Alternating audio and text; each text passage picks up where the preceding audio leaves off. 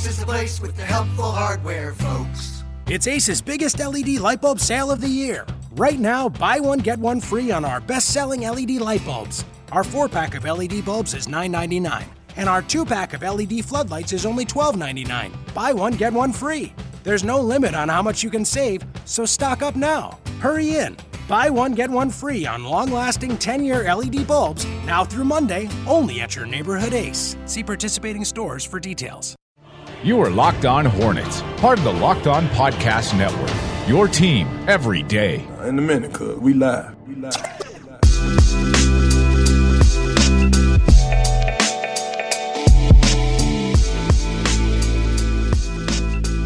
This is Locked On Hornets, your daily podcast on the Charlotte Hornets and the NBA. We are part of the Locked On Podcast Network, your team every day. Search your podcast app for Locked On to get podcast on the NBA, the NFL, and fantasy sports. I'm Doug Branson, joined by the man, the myth, the legend, the guy I call co host, David Walker. Hello, co host. You can also, Doug, you know what else? If you have a smart speaker, I know you're out on smart speakers and any any uh, machine invading your home. But for if you good, have an Alexa, for good reason. They are they're Yeah. listening to us to report us to the authorities. well, they can also listen to you and play your favorite podcast like this one. So try it out if you've got a smart speaker out there. Sure, they'll they'll yeah they'll allow you to listen to our podcast. They'll record your every word and predict your every thought, and eventually murder you in your sleep. Eventually, they'll be our companions for life, and they'll But be able to recreate then- our loved ones. So that we, But until then, enjoy the fact that you can say, "Hey Alexa, listen to Locked On Hornets," and it will play us. right. Also, if you're looking for a podcast app, if you haven't settled on a podcast app, maybe you're slightly unhappy with your current podcast app, let me suggest using Overcast. They are not a sponsor of this podcast, but they are our favorite way to listen to podcasts. And we have climbed the rankings thanks to some of you out there who have given us stars on Overcast. And it's a great, I, I personally, it's the one I use. And uh, if you give us a star on Overcast, it helps us out. Also, uh, this show is brought to you by our friends at SeatGeek. Use our promo code LONBA to get $20 off your first purchase. And also, I want to mention I'm going to put a link into the show notes to an article that is going to give you a list of places that you can look into uh, giving some uh, help, some relief for this Harvey recovery. Um, it's still, you know, it's it's it's just devastating to see the pictures on television of what's happening in Houston and the surrounding areas. Uh, fourth largest city in the country underwater. So many people suffering.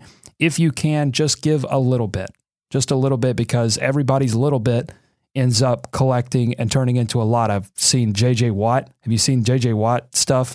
He's raised like six million dollars from just people's donation and him getting out on social media. And then all of these sports teams in Houston.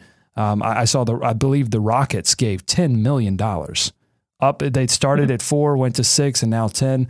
And and they're doing that. They're upping this money because this thing is is just getting worse and worse.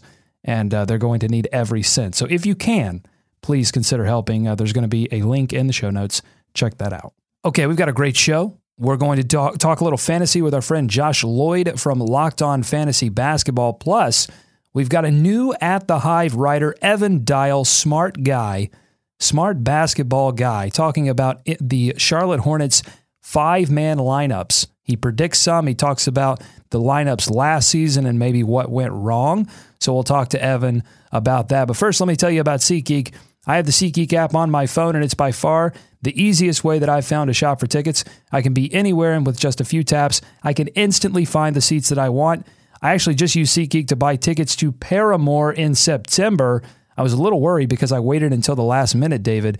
But SeatGeek saves you time and money by searching multiple ticket sites to compare prices and find amazing deals. And boy, I got one, row F, for what row X tickets were going for over in Ovens Auditorium. And I don't have to worry about my purchase because it's fully guaranteed. You can shop for tickets on SeatGeek with confidence. So be like us.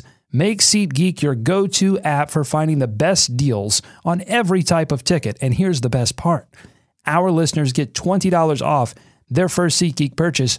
Just download the SeatGeek app right now and enter promo code LONBA. That's promo code LONBA for $20 off your first SeatGeek purchase. Okay, it's fantasy sports time in the United States. People are finishing up their fantasy football drafts.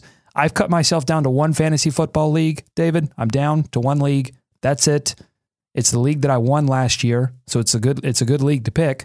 We just finished up our fantasy football draft. Have you done any yet?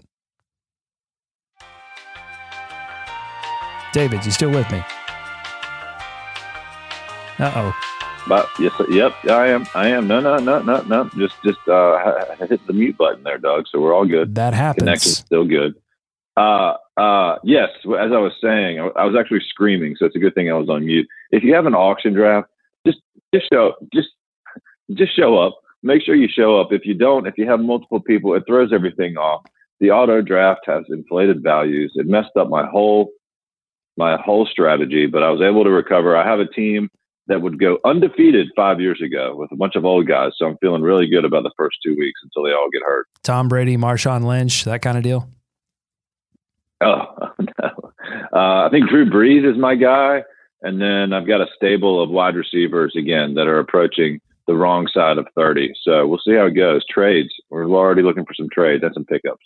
Now, people are starting their fantasy basketball drafts already, and it was the perfect time for us to talk with our good friend Josh Lloyd over at Locked On Fantasy Basketball about the Hornets season and some of the fantasy prospects for guys that will be suiting up in the teal and purple. Now, here's a note. You can listen to the full interview, it was about an hour long, on his podcast, but we wanted to bring you a clip on a guy that we haven't talked a ton about this offseason. It's not that he's had a quiet offseason, he's just kind of a quiet guy, Nick Batum plus our pick for Hornets breakout player watch 2017 18.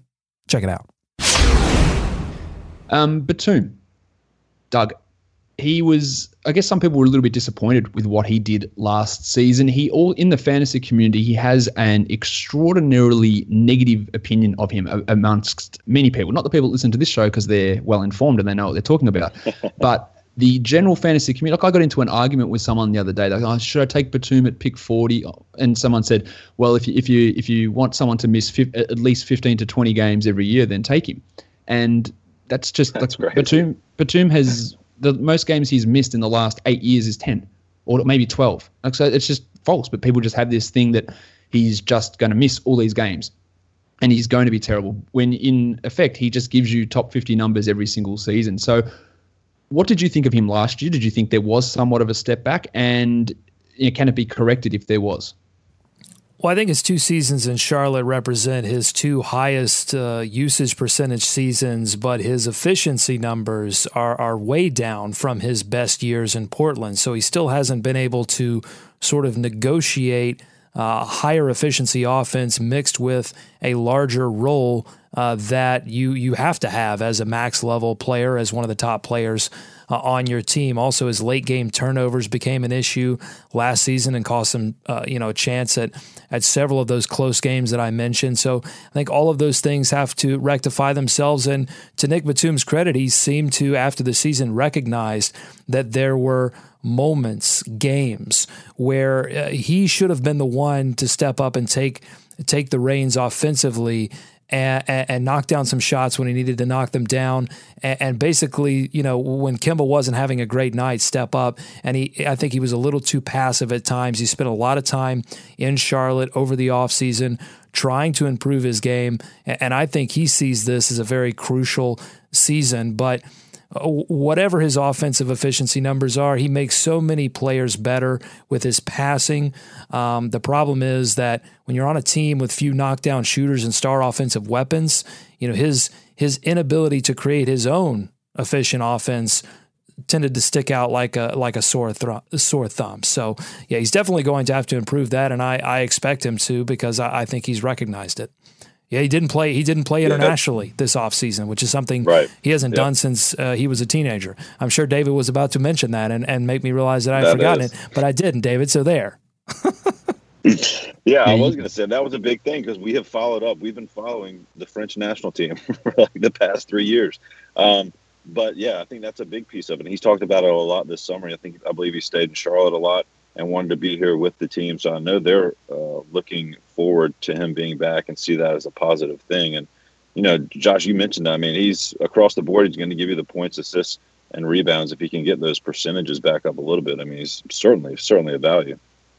Now, Doug, you mentioned that he, he uh, it stood out like a sore thumb, and that just triggered in my head an Aussie expression. I don't know if you guys even use it in America. I'm going to introduce you to it. If if we say something like that, we can say a little bit more cruder, but we would say it stands out like dog's balls. So that's immediately oh, what that's immediately that what that that's immediately what came into my head. So I didn't think you guys would have heard that, but that's something that you can just try and drop into a casual conversation and have people look at you going, "What are you talking about?" But that's what I would have said. Stuck out like dog's balls. The other thing is the Batum led the Hornets in assists per game last year. And I don't think everyone will be totally across that. And he's got a chance to do that again. That's where his value comes from. He can be a five and a half rebound, five and a half assist Mm-hmm. over a steal, half a block, two threes, 15 points. And David, as you said, if he gets the field goal percentage up even to 43%, you're talking about a guy that then vaults into the top 35. So he's a very, very solid mid round pick. And I don't think if you're looking in those mid rounds, you should be avoiding him for any whatever made up bullshit stories around him missing games. Like he, he'll go through a streak where he'll have like a bad week of games and he'll like have games where he shoots 20%. And I will get multiple people ask me, oh, I need to, I need to cut Batum. Okay, just calm down. Like he had th- three bad games and you're ready to cut him because he only scored six points in, in uh, each of those games. But people get really onto his back. And I always stress this, that there are players that people have a, a really irrational negativity about. And that's where you should target those guys in trades when, when that level of play dips a little bit, then you can get them for nothing. And that's and Batum is always the number one example to me in And- that and- uh, in yeah. that situation. And, and sorry to interrupt you. He's going to be out there. I mean, this team depends on him so much. Yep.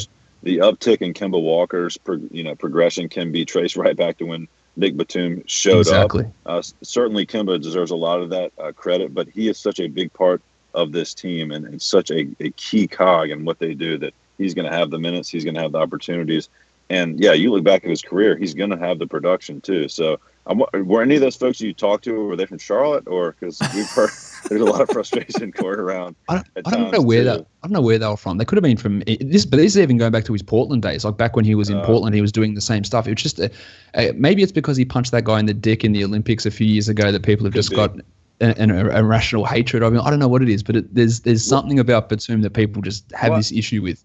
And I, yeah, and I think especially when he came here, people wanted him to transform into a twenty, ga- you know, twenty point per game Yep. scorer, right, and make that jump because he was, you know, pl- going from third or fourth option to maybe being uh, second, and I just don't think that's in his arsenal. I mean, he's going to provide things across the board, and that's where you find the value. Right, David. But I think he got in trouble, and he sort of admitted this late on, late in the season. He got in trouble because I think he was trying to stay so much within himself and, and not sort of go towards that tendency to take over as a scorer that that it hurt the Hornets at times. In fact, he got in trouble with his wife. His wife at one point told him, "You know, Nick, you got to start playing like Nick Batum." And so, you know, he's he's going to have to be careful not only uh, to not make the uh, the the fans mad, the coaching staff mad, but but keep things happy at home and, and become a more efficient offensive player. I hope that there is no issues with his wife because actually his worst season was the season when he was having, and I don't know if this is this is, is his second wife because I think he split up from his first wife or that was that was separated, and that's when he had his worst season, which was that last season in Portland. And he admitted that that was a real problem. So let's let's hope for this that, that his wife is not going at him too hard for his uh, poor play because that obviously has an impact on him. We just got to got to really get deep into the weeds We, here. Hope we that- listen. that's not We're, going to we're be a problem. always we're always hoping that people's wives take it easy on them. Uh, so we're both married, so yeah, we get it. David, who would be your breakout candidate on this team? You can uh, you can use whatever criteria you want for for breakout candidate. breakout guy. Well, I had a couple guys that we had already talked about. I, I mean, I would just lean back on on Frank Kaminsky a little bit, and I know I talked about him not being able to overtake Marvin Williams. I just think, you know, going into this year, um, he needs to be a breakout uh, a player. You know, they're going to ask him to improve on what he did last year, and like I said, he showed flashes of being able to hit that three consistently. They're going to ask it of him again. I mean, if anybody is in that role, and I kind of take Monk and Bacon out of this just being rookies because I think Malik Monk, as you mentioned, with the uh, you know where he's being drafted, is going to have uh, you know kind of a is going to be a popular pick. But I, I mean, I think Frank is a guy they're asking to be a breakout guy, and so I think if he can improve the three point percentage, he could uh, possibly be a, a, key in some of these wins. Doug, what do you? Uh, which way do you lean? Yeah, I'll stick with Frank Kaminsky as well. Uh, you know, his eleven point seven oh, no. points, oh, four no. point what? This is not good. His 11.7 points, 4.5 rebounds, and 2.2 assists were just good enough to earn him honors of most average player in the NBA, according to StatMuse. And I just wonder, I'll certainly ask about this, but I certainly wonder if if Frank will use that as a, I would, I would use that as a chip on my shoulder, like, oh, how dare you call me average? Can he take that post All Star break breakout that he had and use it uh, to have his next step? You know, he started nine of 11 games in February. Uh, that was because the the Hornets traded away two of their centers. Zeller went down with an injury, so he got some chance to play center. Uh, he averaged 18 points per game on 38.6% three point shooting in the month of February. So he, he's proven uh, that he has you know the tool set to to do that. Uh, so he's not going to get a chance to play center with Dwight Howard and Johnny O'Bryant uh, on the team now. Uh, I think that that that ship has sailed. Um, but if he can take that, and you know, a lot of Frank Kaminsky is mental and that's that's from the coaching staff. Like they've admitted that like Frank gets in his own head a little bit. So so can he in year four finally say, look, I have a month in February of last season where where I dominated, and and I can do that and and take that into this season.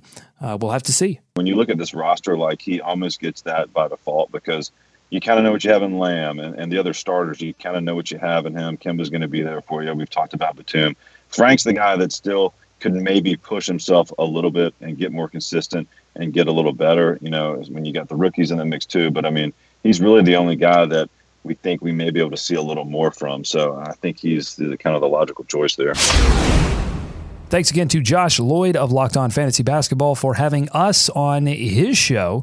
And we're going to be working with Josh on a fantasy segment that will premiere on our first day back to daily podcast beginning on September 11th. So we're going to be doing some fantasy content, uh, at least in the beginning of the year.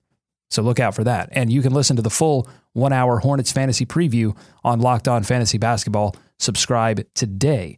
So, David, you and I agree on the breakout player, Frank Kaminsky, although I would look at Jeremy Lamb too. I mentioned in that full interview that if you look at and if you look at his post All Star break stats, just like Frank, he had a bit of a breakout and and we talk we talked a lot about how Lamb struggled with the 82 game season, struggled with his body two seasons ago, and he made that a point in the offseason to work on that.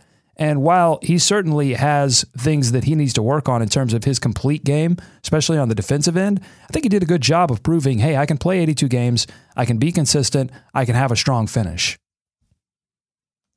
For sure. Um, I think we've just been waiting for that for several years, right? Like we heard about that last year that he had rededicated and gotten his body into shape. So I certainly hope. I mean, he had the he had the opportunity last year. I feel like he'll have it at least early on this year with a couple of young guys coming in there on the wing. So um, I think he can, you know, hold that spot down to some degree. But yeah, I think Frank, especially like I said, he almost gets it by default, and and I don't mean that as a slight, but like um, as Josh mentioned, uh, um, and we were talking to him, you know, the Hornets are kind of a known team, like their parts are known, right, Doug? Like, mm-hmm. you know, the the guys are not there's not a lot of candidates for a breakout year because we've seen a good sample size of, of most of these guys take the rookie rookies out of that conversation.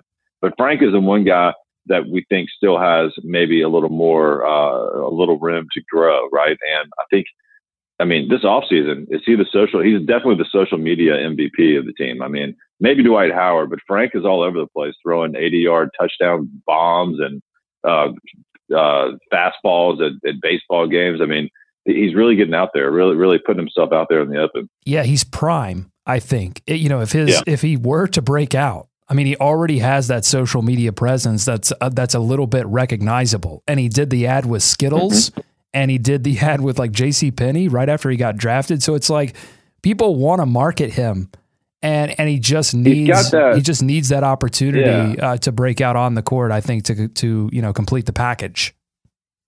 Exactly, he's kind of got that you know you know goofy, funny, uh, good sense of humor. Uh, you guys mentioned it last week. I think uh, who you would want to be on your favorite TV show, and I agreed with you. I think you guys all chose Frank, right? Um, or it was at least majority pick, but like he's got kind of that personality that would be fun uh, and kind of goof around with the McAlister's tea, uh, sweet tea commercials. Um, so yeah, I think Frank's the obvious choice there, and certainly given what he did second half of the season, and if he can improve uh, the consistency, of course, that's always the deal. But and it's know, it's a I question. Think I think he's a good shot. Yeah, and this idea of him supplanting Marvin Williams in in the lineup at four, it's a question that's been building. You know, probably since he's been drafted. You know, when when would that occur? Yeah. Because that's what you always ask about top ten draft picks. Like when when will they ascend to the starting lineup? And you know, I, I think I was a concrete no last season, and, and certainly his rookie year. But this season, I'm a I'm still like 80% I don't think it's going to happen, but that that little bit of daylight and it's based on you know his performance in the starting lineup even though it was at center, it was a position that he wouldn't play, you know, a lot of if he got back into the starting lineup this season. But you know, I, I would I would not be uh, as shocked as I would have been last season if he were to supplant Marvin a healthy Marvin Williams in the starting lineup, maybe late in the year. Mm, yeah, I mean, let me ask you this: if it doesn't happen this year, because like you said, it's been kind of looming for the last three years, is there some level of like disappointment, or is some level of not a, not a failure? It's not a failure if you're not a starter in the NBA, but you know what I'm saying. I mean, I think they were drafting him with the hopes that that that may happen, even as highly as they think uh, of Marvin. I mean, do you think that is some sign of you know, well, he's just not going to make it, and that that pick, that lottery pick, it isn't what we thought it would be if he doesn't make that jump to supplant Marvin this year. I don't. I don't think it would be a sign that he wouldn't make it. I think there would be some disappointment because when you draft someone top ten, I think you expect them Yeah. to to hit a star level. I think that's sort of the the ten is the baseline of you know you mm-hmm. you want that player to become a star. You know, one of the top three players on your team, and I don't think that ship has totally sailed. But I think you know after th- these first couple of looks, it, it seems like all of the concern about Frank on draft night was that well, you know, he he, he probably will be a solid player, a, a rotational player, but does he have the potential to break through? Um, I think we got a glimmer of that. I mean, he averaged 18 points in the month of February, started nine of 11 games. Yeah. So we've we have a glimmer of that. Can he turn that glimmer this season? Because I, you know, injuries happen all the time. I mean, the, the Hornets faced that last season, so it's it's not like you know there. I think there will be a chance for Frank to shine again, and he's just going to have to take advantage of that. But look, if he becomes a consistent, you know, a 38, 39 percent three point shooter, and, and and strengthens up and is able to you know provide a little bit more on the defensive end than he has the past couple of seasons, then again, why not? I just think it's it, there's a Yeah. little bit, but as we've said many times, Marvin Williams brings a lot to that starting unit. Look, if the starting unit plays as well as they did last season, and, and Dwight Howard's going to affect that in a lot of ways, but if that happens again, then you don't mess with something that's working. That's why I didn't, you know, that's why you wouldn't have done it last season. Look, the starting the starting unit was not the problem. So Right. No, yeah, that's something they looked at. I mean, do you think, um, you know, I think what I was hoping to see from Frank at this point was maybe developing some other tools outside of the three point shot, even though I think the three point shot is probably like his ace in the hole. Um, but we saw a couple of flashes last year of him being able to take advantage of a mismatch on a smaller guy, like a lot like he did in college. And it's going to happen every once in a while. So, like when he gets that mismatch, it would be nice to see him just take advantage of it every time. You know what I mean? Like be able to punish some of these smaller guys because he is going to have a height advantage when some of these switches and mismatches happen.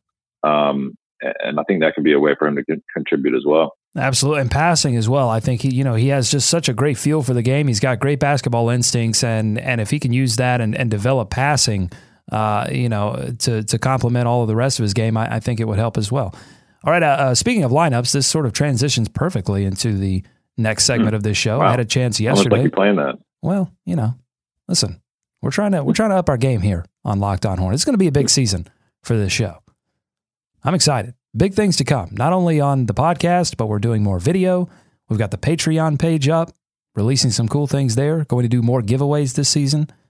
This is going to be your number one spot for Hornets coverage, so just stay tuned. Had a chance yesterday to chat with one of the newest writers for our friends over at atthehive.com, Evan Dial. He has a great new article out about Hornets five man lineups you should be watching for in mid October and maybe beyond. Check it out.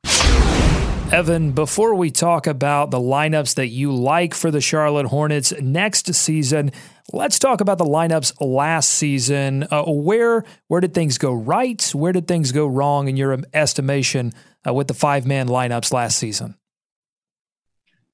Well, that that kind of was the inspiration of the article, and uh, the biggest thing I noticed last year with depth being an issue, and then Clifford choosing to go for offense towards the end of the games to minimize MKG's ineffectiveness in that end.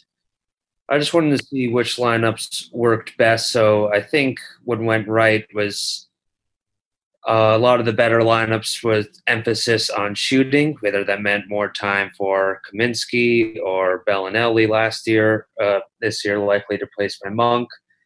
And then, obviously, what went wrong the biggest was just Cody Zeller's absence. Uh, obviously, we were three and seventeen without him, and obviously, he's not a, a good shooter, but his value as a screener was incredibly value invaluable in terms of creating good looks for others, especially Kemba, who had a career high from three and pull up threes. They definitely formed a nice tandem. Zeller's one of the best, as I said in the article, in the league at screen assists. Uh, I think he was third in the league overall. So Batum and Kemba both benefited greatly from him. But overall, the notice the trend I noticed the most the best lineups had the overall best plus minus. The emphasis was just on spacing and shooting and playmaking rather than the more defensive lineups. Yeah, one of the things we know went right for the Hornets last season uh, in terms of five man lineups was their starting unit, which, in terms of total plus minus, was third best in the entire association. Uh, right. So, but they didn't make the playoffs. What's going on there, Evan? Right. So we had a good point differential, uh, better than three teams that did make the playoffs last year, and big part of this inability in close games. So what was interesting, even though our starters with MKG had such a good plus minus, Clifford chose not to play that group a lot in uh, crunch time scenarios, hoping to get, I guess, more spacing or shooting on the floor. And while overall some of those lineups did perform well for good stretches. Uh, a lot of times in the clutch, uh, they did not perform so well. So I'm wondering if Clifford this year may go for maybe switch back to more, I guess, defensive lineups during close game situations. Yeah, especially, I mean, when you add a, a, defensive presence like Dwight Howard, pairing him with MKG and maybe some of the things that it could unleash in, in not only MKG's defensive game, but also Nick Batum, allowing those wings uh, to play a little further out, to take a few more gambles, could affect Kemba Walker as well. But as you said before, uh, some of the problems uh, with the Hornets offense specifically was with their outside shooting. So, talk about some of these lineups this season that you see as a possibility to uh, jumpstart, supercharge their three point shooting. Well, the most exciting part is our rookie first round draft pick, Malik Monk. Uh, in his one year at Kentucky, he was 39% from three point land. Uh, he looks like he'll be more than capable to be an NBA shooter.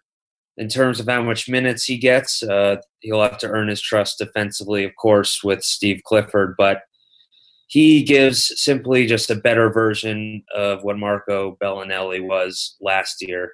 Because not only is a spot up shooter, he can also shoot off the dribble and create a little bit. And then, as I wrote in the article, the best three point shooting lineup, if you add with him, with Kemba, Batum, Marvin Williams, and you play Kaminsky at center, you can have now a lineup with uh, five three point shooters on the floor at one time. And depending on Monk's progress as a rookie, still some capable defenders in there. So I think that's a lineup that Hornets fans should should be excited about for sure. Now, uh, now with these specific uh, five man lineups that you've put together, I mean, this one in particular, the the three point shooting lineup: Kemba Walker, Nick Batum, Malik Monk, Marvin Williams, Frank Kaminsky, and that's going to be a tough lineup defensively. How often do you do you think that Clifford should go with a lineup like this, and and how can they find ways to add versatility uh, throughout their five man lineup sets? Yeah, uh, I want to predict this lineup to get huge minutes, as you said, because of the defensive issues uh, with a rookie Monk, and as you know, Kaminsky can trouble have trouble defending in space. Even though I do like him a little better at the five defensively, but I would still look Clifford to to play it. You know, if Charlotte's in a big hole, and maybe later on the season as Monk earns more trust. Uh, what they can do to kind of mitigate some of the defensive issues is they could easily slide in Zeller for Kaminsky at the five, who's a better defender. And you still have four shooters around Zeller. That could be a very easy lineup. And then also you could put in Jeremy Lamb for Monk or less spacing and just going defense, you could put an MKG there as well. Now, you mentioned Jeremy Lamb. Uh, he's a guy that you put in your best overall offensive lineup. And I was talking about this uh, with uh, Josh Lloyd of Locked On Fantasy Basketball for his latest episode. It's amazing to me that Jeremy Lamb, uh, post All Star break, had a 57.7% true shooting percentage despite shooting under 32% from beyond the arc. Uh, he was he's made some improvements offensively despite uh, not being able to shoot the ball as well from outside the arc. What kind of things can Jeremy Lamb give this offense if he continues to progress? What what Lamb can do is uh, be another live threat off the dribble as a one-on-one scorer, someone who can get his own shot when the play either breaks down or it's the end of the shot clock. And really, the only other person who can do that on a consistent basis is Kemba. So it was interesting to see, even though Lamb's not a, a great spot up shooter, he was only 28% from three. I do expect him to prove a little bit of that but he's incredibly athletic. I thought he looked stronger last year, and his shot selection really improved, and he was able to get to the line a little more. He had a career high in free throw attempts. He's able to finish around the basket. So he just gives the Hornets another slasher and a guy who can get buckets when the play breaks down, something that is still very valuable in this league.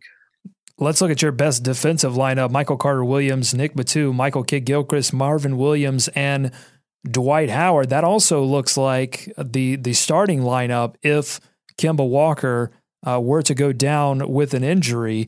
Uh, how well do you see this lineup being able to hang in terms of their offensive ability, uh, and and how do you do you feel like that would be such a good defensive lineup that it could account for some of the spacing woes that it would cause? Defensively, I think it would be very good. Uh, Dwight Howard we know he's not the athlete he once was, but he's still a very good rim protector and a defensive rebounder. That was already a strength for Charlotte last year, but I think it would only increase with him now. With MKG, Marvin Williams, Batum, and Michael Carter Williams, you have four guys capable of switching and guarding multiple positions, so they'll be versatile on that end. So I think their upside defensively is very high. Offensively, the problem is you only have two real three point shooters in Marvin Williams and Batum. As we know, Michael Carter Williams is only around 25% from his career for deep. So offensively, they would have uh, some issues. I think Batum would have to look to be a little more aggressive and look for his shot more than instead of being a creator in this lineup. But I think with him, Marvin Williams, Dwight Howard, and MKG posting or cutting, maybe Michael Carter Williams posting little guards, they can squeeze out enough offense to make this lineup uh, playable for decent minutes next year. All right, I don't want to give away your best overall lineup. I want people to go to atthehive.com and read this entire article because there's so much we're not going to be able to get to. A lot packed in here, a lot of great information uh, from Evan Dyal. So, uh, but so I'm not going to give it away. But I will say that you give a lot of love to Frank Kaminsky uh, and even sort of kind of predict that maybe he's able to get a few more minutes. What did you see last season from Frank Kaminsky that sort of keys you in on on his development and and maybe his ability to squeeze himself into a possible starting lineup? What I liked about Kaminsky last season in terms of improvement was his shot selection and his playmaking off pick and rolls. Uh, he averaged a career high assist and assist percentage. He's a smart player and a willing passer. And the offense always, in all the lineups, the one thing I noticed, the offense ran smoother with him and Zeller in it. And Kaminsky, even though he didn't shoot a good percentage, he shoots a high volume from three, which helps his kind of his gravity ranking, something Kevin Pelton from ESPN talks about defenders are forced to respect his three because he takes so much of them, and that opens up things for the whole offense. And I'm hoping this year he'll be a little stronger. We can feature him in the post a little bit more at a five. Uh, hopefully, he gets his three point percentage back up to 35.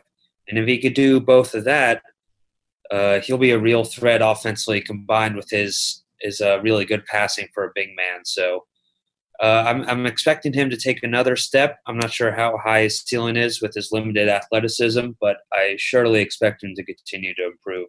Evan, I get this question invariably every single offseason. So I'm going to ask it to you. Hey, what about MKG at the four? Right. So my first article for SB Nate, I wrote about MKG, and I think he will be playing more at the four this year. Off-season reports have him; he's gained about ten pounds of muscle. He's looking good.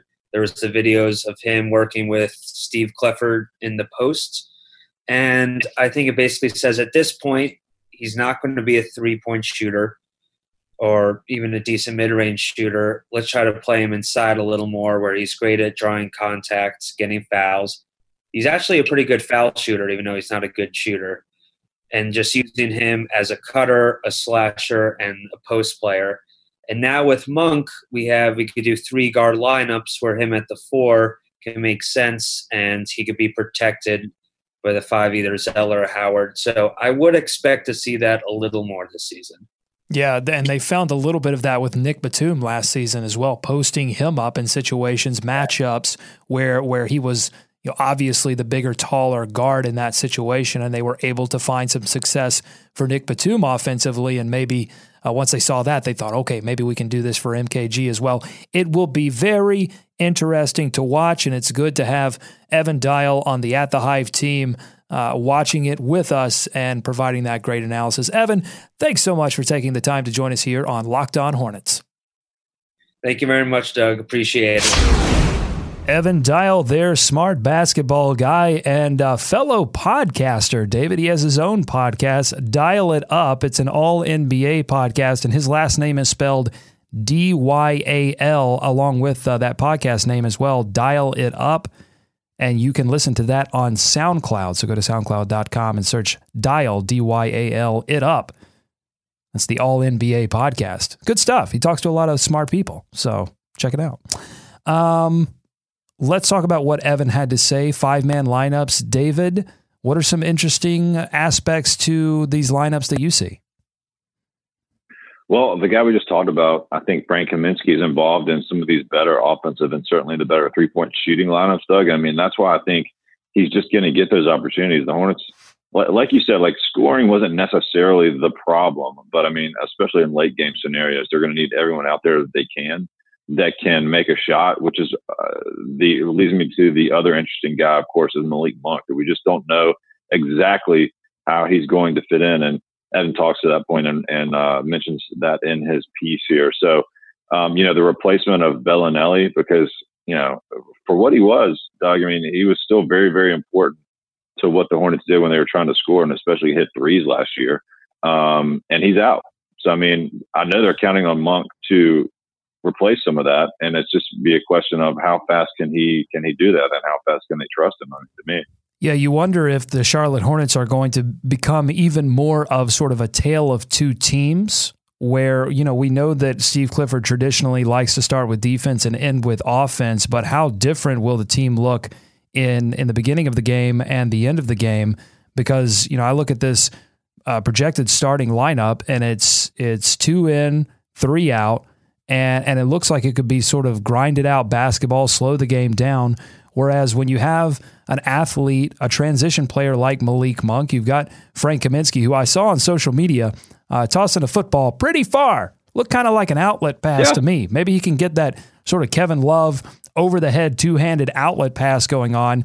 Maybe get some transition a little bit later in the game. Get it going up and down, speed the game up as, as you look to sort. You want to sort. It's like a you want to constrict them at the beginning of the game and and lock it down and maybe build a little bit of a lead. And then, and you know, maybe that change of speed could throw some teams off. I don't know, um, but I think it'll be interesting to see how these lineups look different in the first half than they will maybe later in the game. Hey, Doug, um, uh, Evan mentioned the, the best defensive lineup here. I just want to read that out one more time. That's Michael Carter Williams, Nick Batum, Mhm. MKG, Marvin Williams, and Dwight Howard. If you were watching a game on, let's say you DVR'd a game, Doug, let's say you watched it on record, and you saw that lineup out there, how long would it take for you to kind of, you know, hit the fast forward button if you saw when you saw that deep, defensive lineup out there? Yeah, and and again, the, what's scary is that that's what the Hornets could be facing if Kemba Walker were to miss extended time. I oh mean, Oh my God! you know, people talk about oh, Yeah. should maybe MKG or Marvin Williams transition to the bench for various reasons. I think that's a scenario where they could, where if you lose Kemba Walker for extended periods of time, you go, look, I I got MCW behind him, not a great three point shooter. I got to get some shooting into this lineup. Okay, you know who they, you know, so you leave Marvin in there because you want his outside shooting. If it's you know second half of last year levels and not first half of last year levels, so you look at MKG and say, well, we've you know I want to start with defense. He's he's sort of the quarterback of the defense, but at the same time, you can't you can you can maybe if your defense is good enough, you can survive playing three out and two in, perhaps. But if it's not, uh, then you know you can't. But you can't survive playing, you know, three three and two out. It's just not going to work. So they would have to find some way to get some shooting in there, and that's when you could. Yeah, I, yeah, I don't see that lineup uh, really existing. it's terrifying. It really is. Um, is spacing the biggest question for you when you when we start to see some of these like preseason games and lineups? I mean, with the addition of Howard, and you've already you'll have MKG out there. I mean, that's the biggest thing to me. Like, how are these? How is that going to fit? Because I mean, as you mentioned, um, that that's going to be an issue. Because I mean, unless MKG has drastically changed something, you know, he's not going to provide any spacing with shooting. I mean, you know what Howard gives you. And so it's it's going to fall so much on Batum and Kemba, and, and of course Marvin still. But I mean, that's just that's got to be the biggest concern for them. Yeah, I think so, uh, and and I think they'll find some creative ways to address it and and do what they can. But look, I mean, to be honest, what spacing did they have last season with that with that starting unit with Cody Zeller and Michael Kidd Gilchrist, and they they seem to get along fine. I mean that that starting unit was one of the better uh, playing units in the NBA last season. So. Um, you know, when Kemba's play, when Kemba's shooting as well as he was, and and Nick Batum, eh, you know, for all of the things that that he needs to work on for this season, outside shooting was was okay. Um, and, you know, I Yeah. think I, I think they could figure it out. Um, and, and Dwight Howard gives them a lot of advantages that make up for the fact that you you would have to you know deal with some spacing issues. But um, yeah, a lot of it's going to be a lot of it's going to be on Kemba, a lot of it's going to be on Batum, and and a lot of it will be can Marvin Williams uh, continue what he did in the second half of last season, and uh, we will certainly pay attention to that. Uh, that's all the time we have for this edition of Locked On Hornets here on the Locked On Podcast Network. Follow us on Twitter at Locked On Hornets. Subscribe to us on Overcast, iTunes, Stitcher, wherever you get your podcast. Just search Locked On Hornets.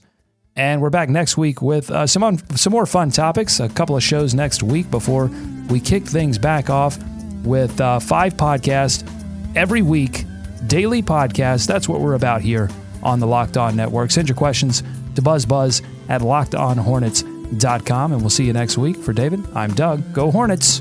Go America. Let's swarm Charlotte.